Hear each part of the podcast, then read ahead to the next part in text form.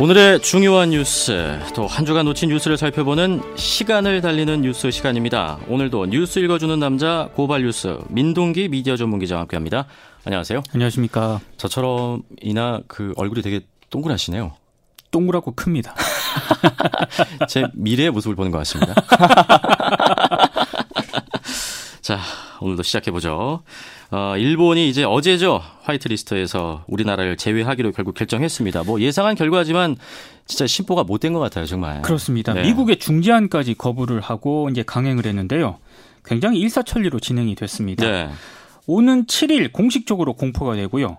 28일부터 이제 시행될 예정입니다. 네.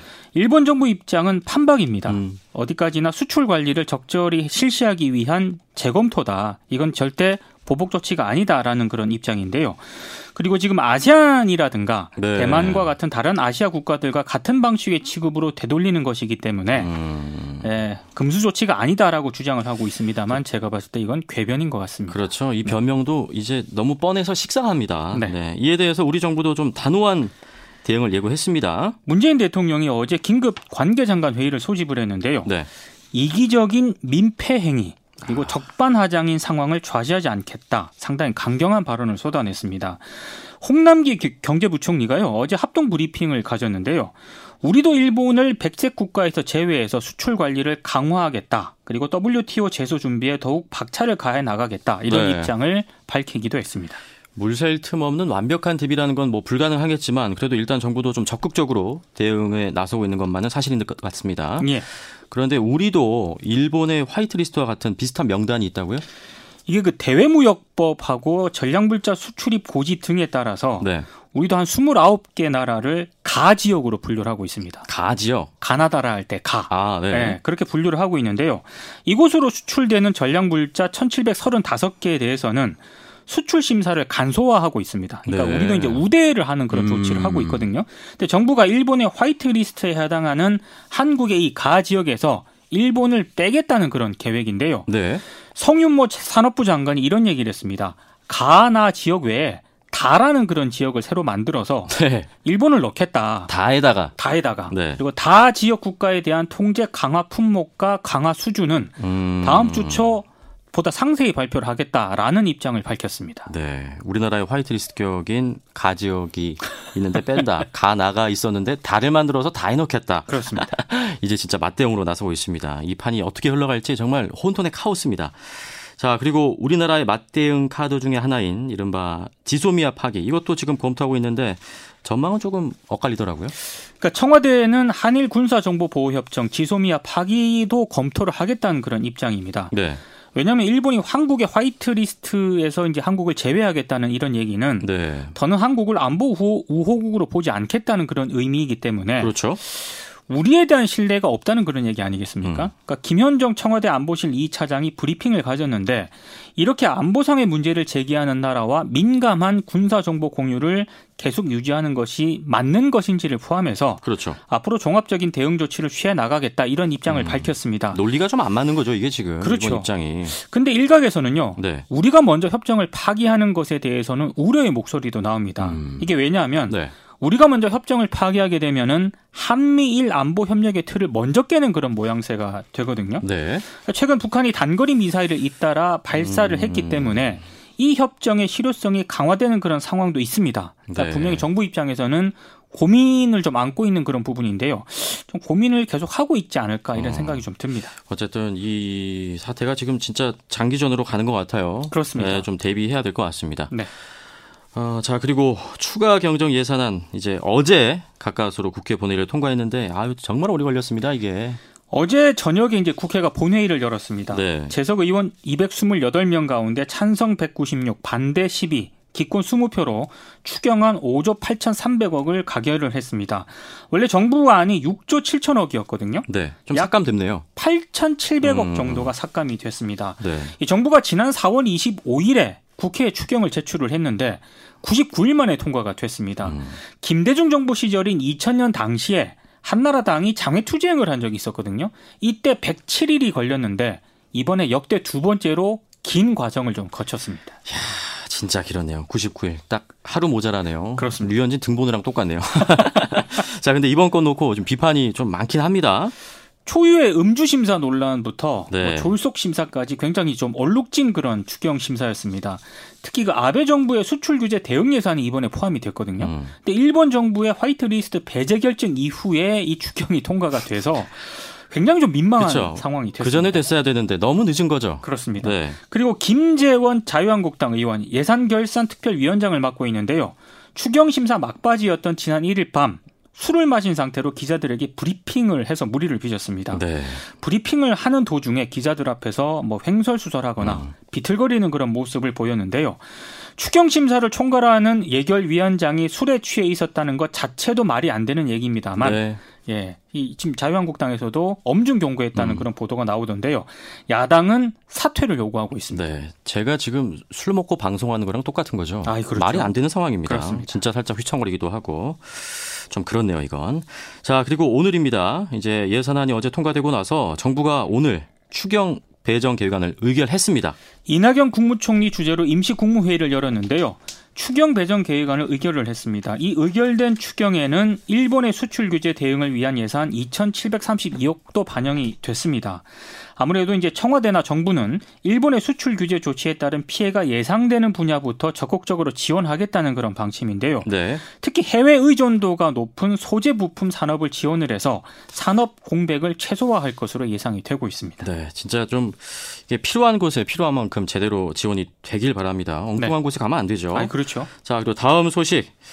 이번 주말에 폭염이 최고조에 이른다는 예고가 나왔습니다. 예. 그 정부가 네, 말씀하십시오. 폭염 위기 경보 단계를 최고인 심각으로 격상을 했습니다. 네. 그래서 총력 대응하기로 했는데요.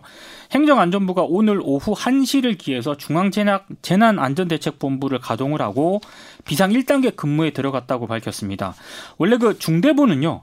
대규모 재단이 발생하거나 발생할 우려가 있을 때 행정안전부에 두는 그런 기구거든요. 네. 비상 단계가 총 3단계로 나뉘는데 현재는 자연 재난에 내릴 수 있는 가장 낮은 조치인 1단계를 내린 상황입니다. 네. 특히 취약계층은 폭염 피해를 더 많이 받을 수밖에 없죠. 좁은 방에서 이렇게 혼자 계시는 분들은 더 힘드시고요. 그래서요. 네. 이번 주에 환경부가 폭염의 위험성과 관련한 보고서를 발표를 했거든요. 네.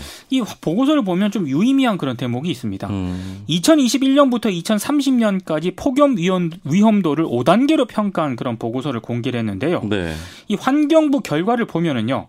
한반도 전체가 앞으로 20, 2021년부터 한 10년까지는 폭염 위험도가 상당히 상승하는 것으로 나타났습니다. 음, 이게 진짜 뭐 어느 정도로 위험한 겁니까?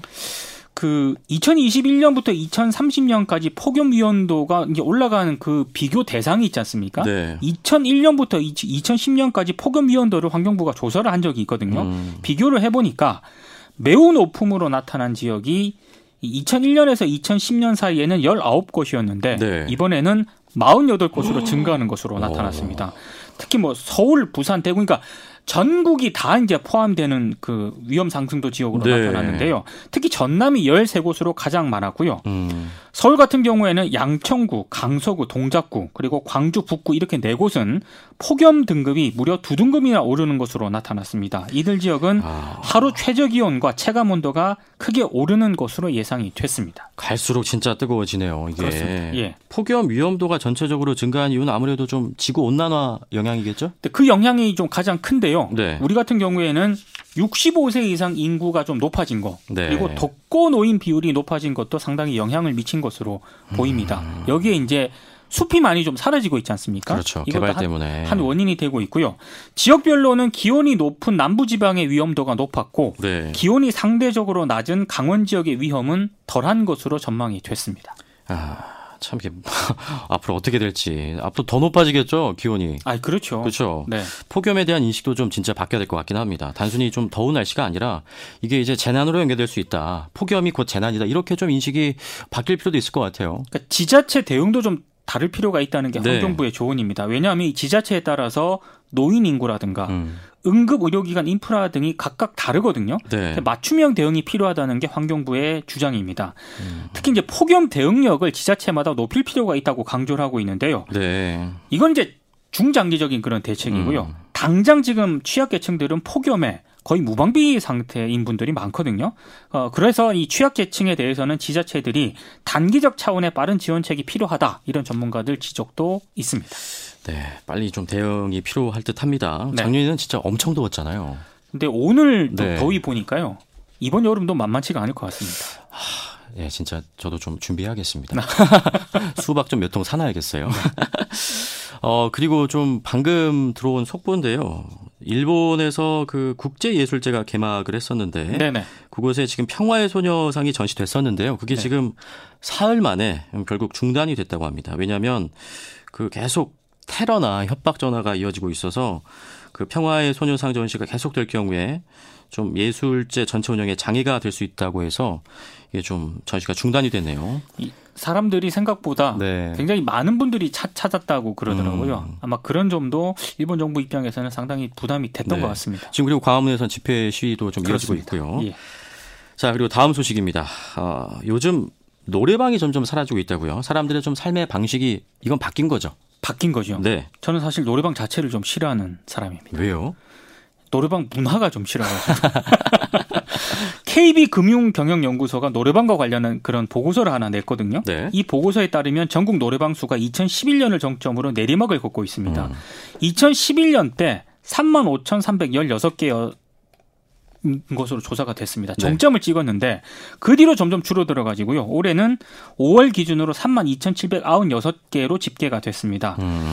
뭐 여러 가지 이유가 있긴 하겠습니다만 네. 흔히 말하는 그 일과 삶의 균형, 워라벨이라고 하죠. 이 추구하는 분들이 많아진 그런 측면도 있고요.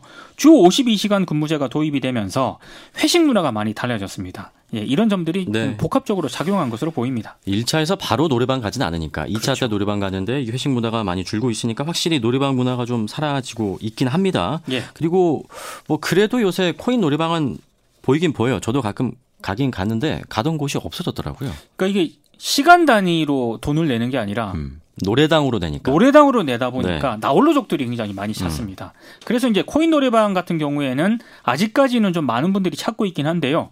근데 이제 전반적으로 제가 봤을 때 노래방을 지금 사람들이 안 가는 이 여러 원인 중에 하나가 워라벨, 뭐 회식 문화 바뀌고 있는 것 이런 이유도 있겠지만 저 개인적으로는 노래방 전통적인 그 노래방 있지 않습니까? 여기에는 좀 권력과 위계 질서가 음. 많이 작동되는 것 같습니다. 네. 함께 어울린다는 그런 특징보다는 딱 보시면 아시겠지만 윗사람이 가운데 앉고요. 어, 신입 사원과 막내들이 끝자리에 앉습니다. 네. 그리고 노래방 기계 막 작동하지 않습니까? 그러네요, 진짜. 탬버린도 쳐야 되고. 어. 과거에는 이런 게 가능했지만 지금은 이게 불가능하거든요. 그렇죠. 요새 이런 문화 강요했다가 진짜 큰일 납니다. 큰일 납니다. 네. 그런 것도 노래방이 좀 감소하는 이유가 되는 것 같습니다. 음. 노래방이 좀 쇠퇴하는 조짐이다. 그러면 좀 대체제도 생겨나고 있잖아요. 이게 결정적인 요인인 것 같아요. 네. 국세청이 올해 4월 기준 사업자 통계를 냈는데요. 2016년 8월 대비 카페 있지 않습니까? 카페. 18,807개가 증가를 했고요. 오. 당구장은 1,673개, 서점은 259개가 각각 늘었습니다. 당구장의 약진이네요. 아, 그렇죠. 그리고 최근에는요. 네. 저도 그렇지만 회식으로 1차를 하고 음. 2차를 가기보다는 커피숍에 가서 술을 깨면서 음. 얘기를 하고 집에 가는 사람들이 너무 좋다. 너무 좋다. 많거든요. 네. 그러니까 이런 문화도 점차 노래방의 인기를 시들하게 하는 요인이 되는 음. 것 같습니다. 저는 요새 그 스크린 야구 치러 가는 거 좀 좋아하거든요. 이것도 좀 비싸긴 한데 재밌습니다. 언제 시간 되시면 좀 한 게임 같이 치워보시죠. 아, 스크린 스크린 골프는 제가 가본 적이 없는데 네. 스크린 야구는 한번 해보고 싶긴 하더라고요. 그래요? 네. 한 번도 안 해보셨어요? 한 번도 안 해봤습니다. 한번 같이 해보시죠. 그러시죠. 내기, 내기입니다, 내기. 네, 알겠습니다. 네. 자, 지금까지 고발뉴스 민동기 미디어 전문기자 함께 했습니다. 고맙습니다. 고맙습니다.